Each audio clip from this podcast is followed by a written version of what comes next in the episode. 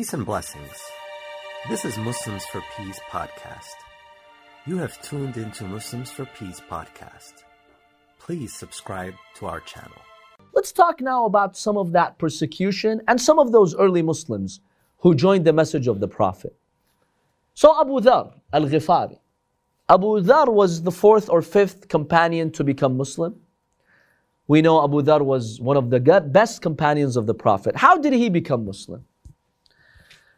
If we look at most of our sources, especially the Sunni sources, they mention that, first of all, Abu, ba- Abu Dhar comes from the tribe of Ghifar. Ghifar were around Mecca to the north. And some members of the Ghifar tribe were known to be looters of caravans. So if a caravan would be passing by, they'd attack the caravan, loot their goods, and then let them go. So Abu Dhar came, from a tribe like that, which tells you in his youth, you know, he had a bad start probably. He came from a, such a tribe. There are some sources that indicate he used to do that himself. He used to attack these caravans and loot them. He hears, he hears that Muhammad sallallahu alaihi wasallam has brought a new religion. He tells his brother, "Go and see this, you know, person who's claiming to be a prophet. Tell me about him. I want to know more about him. His brother goes, he meets the prophet, he comes back to Abu Dhar and he tells him what he saw. He still wasn't satisfied, Abu Dhar. He wanted to personally meet the prophet and see him. So Abu Dhar comes to Mecca. He doesn't have any place to go, no house. So he stays in Masjid al-Haram. Imam Ali alayhi salam, according to these sources, notices Abu Dhar is a stranger. He's sleeping in the Grand Mosque. So he approaches him and he tells him, I find that you're a stranger. Can I host you? He says, Yes.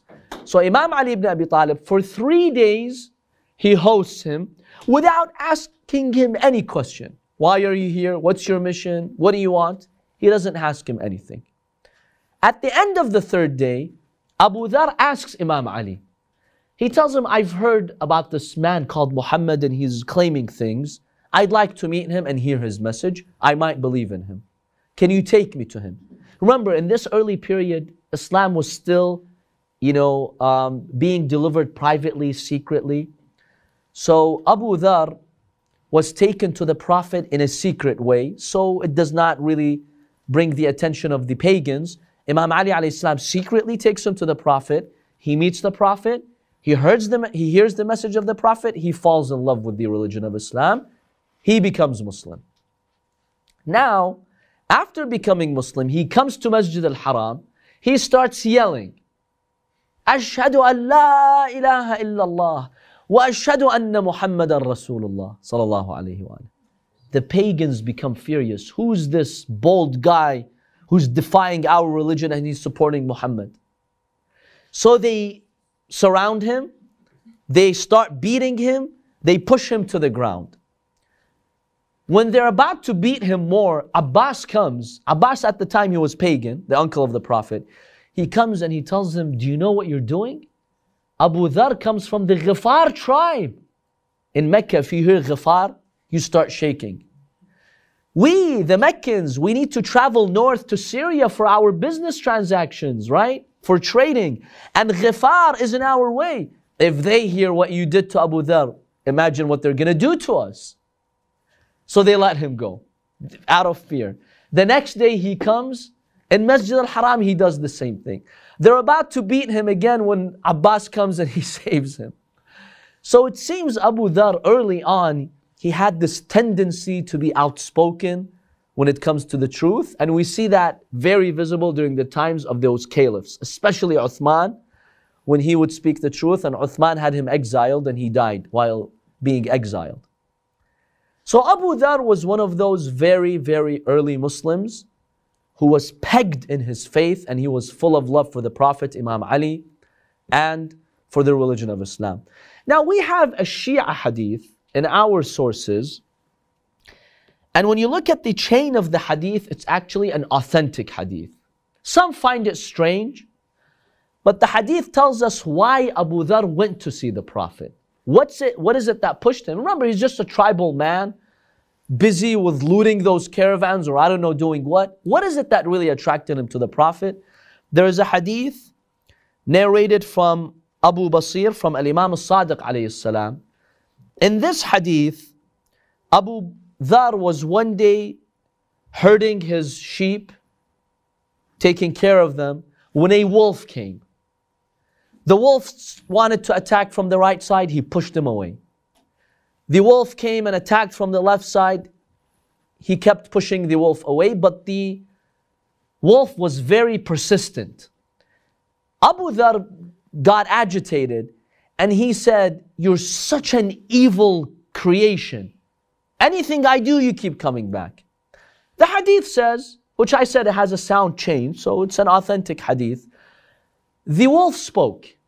The wolf spoke to Abu Dhar when Abu Dhar attacked the wolf and said that you're such an evil creation, you're the most evil creation. Who's more evil than you? The wolf said, No, Abu Dhar. The people, the pagans of Mecca are more evil than me. For a truthful man has emerged amongst them and they're attacking him. So this hadith in our sources tells us intrigued Abu Dhar and that's why he went to meet the Prophet in Mecca and that's how he became Muslim. It started from this incident. Allahu A'lam, if it's uh, authentic hadith or not. The chain is reliable. Every person in the chain is a trustworthy person. So we trust the chain, but Allahu A'lam, you know, whether this incident happened or not.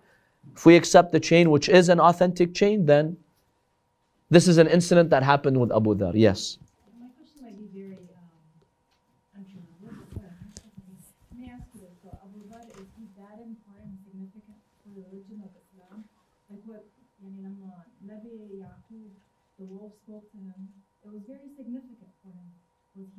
Abu Dhar was extremely significant and one of the best companions of the Prophet.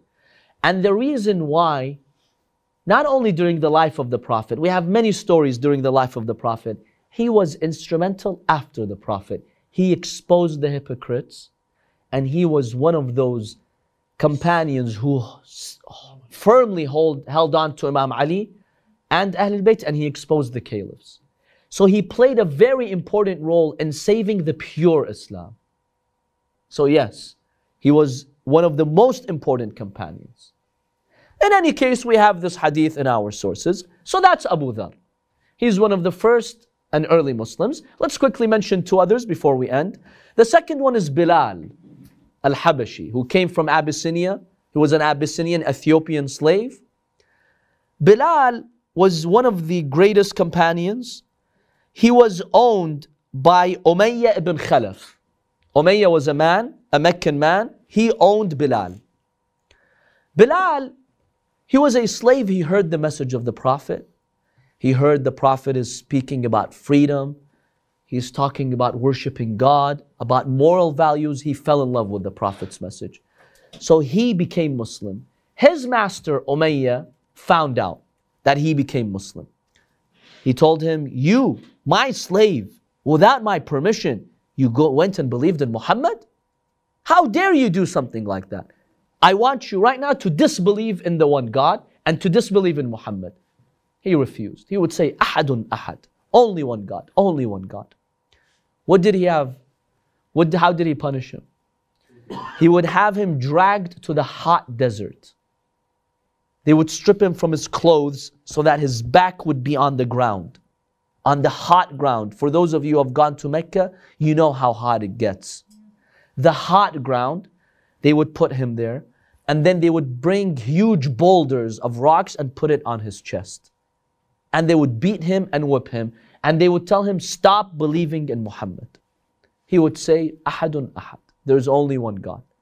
They would have kids drag him in the streets and make fun of him. But he never stopped. Imam Ali ibn Abi Talib alayhi praised Bilal for this. He was truly one of those great companions of the Prophet. Now we are told by other schools of thought that Abu Bakr came, he saved him, and he bought him. We dispute that. We believe according to authentic sources, because all those hadiths they're contradictory anyway, without getting into their details why they're contradictory.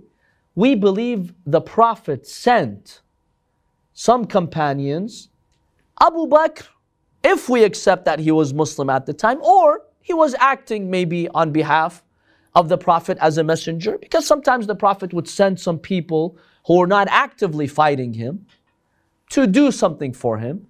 So we either dispute the fact that he was involved in buying Bilal from his master, or we believe he was sent by the Prophet with another companion who bought Bilal from his master on behalf of the Prophet. He gave them the money. So he was just acting as an intermediary. In any case, the Sunni history tells us that Abu Bakr bought him, purchased him, he freed him, then, you know, he came and he joined the Prophet sallallahu alaihi wasallam. So Bilal was one of those great companions, and then we all know that the Prophet assigned him to be the mu'adhin, the one who calls uh, to the adhan and to the prayer. That's one. And the last one, Khabbab ibn al-Arat. Khabbab ibn al-Arat is a very interesting personality. Khabbab, he was owned by a Meccan woman. Her name was Umm Anmar al-Khuza'iyya. Umm Anmar al-Khuza'iyya. She owned Khabbab. Khabbab was one of those early Muslims, one of the first 10 Muslims to believe in the Prophet He hears the message of the Prophet, he becomes Muslim. She finds out, she becomes furious. What does she do? She takes out iron rods, heats them in the flames till it became red hot. Then she would iron his body. She'd strip him from his clothes, she would iron his body to the point where he would lose consciousness out of the pain and suffering. She would tell him, Stop believing in Muhammad. He'd refuse. And every time she would iron him. Look at the iman of those early Muslims. You know, sometimes we go through a difficulty, we lose hope, we lose faith. What we go through is not an inch of what those early Muslims went through. Imagine what this poor slave had to go through just because he believed and the Messenger of Allah. One hadith, a very interesting hadith, tells us he came to the Prophet, he complained to the Prophet. He told him, Ya Rasulullah, you see what's happening to me. I want a prayer from you. So the, the, the Prophet sallallahu tells him, Allahumma ansur khabbaban. Oh Allah, support Khabbab. What happened is his owner, that Meccan woman who owned him, Umm Anmar, she developed a severe headache such that she used to bark like a dog. That's what the sources tell us. That's how she would bark. And the pain was so severe, the only thing that would kind of soothe her is to have an iron rod, which is hot, go over and iron her head. That's the only thing that would stop her from that. So she came to her own slave, which she took an iron rod and she would iron his body and his head and put it on his head. She told him, Take this iron and put it on my head. That's how Allah sought the revenge. So he would take the iron rod and put it on her head from her own request, at her own request, just so that it makes her stop barking from that severe headache and severe migraine. Khabbab was truly a great companion. He moved to Kufa when Imam Ali ibn Abi Talib moved to Kufa. When he passed away, Imam Ali ibn Abi Talib prayed on him. He did the salah on his janazah and he did a dua for Khabbab. He says, Oh Allah, Khabbab was one of those mujahideen, one of those people who truly struggled in your way. Oh Allah, have mercy on him. So these are some of the very, very early Muslims who really sacrificed in the way of Allah subhanahu wa ta'ala.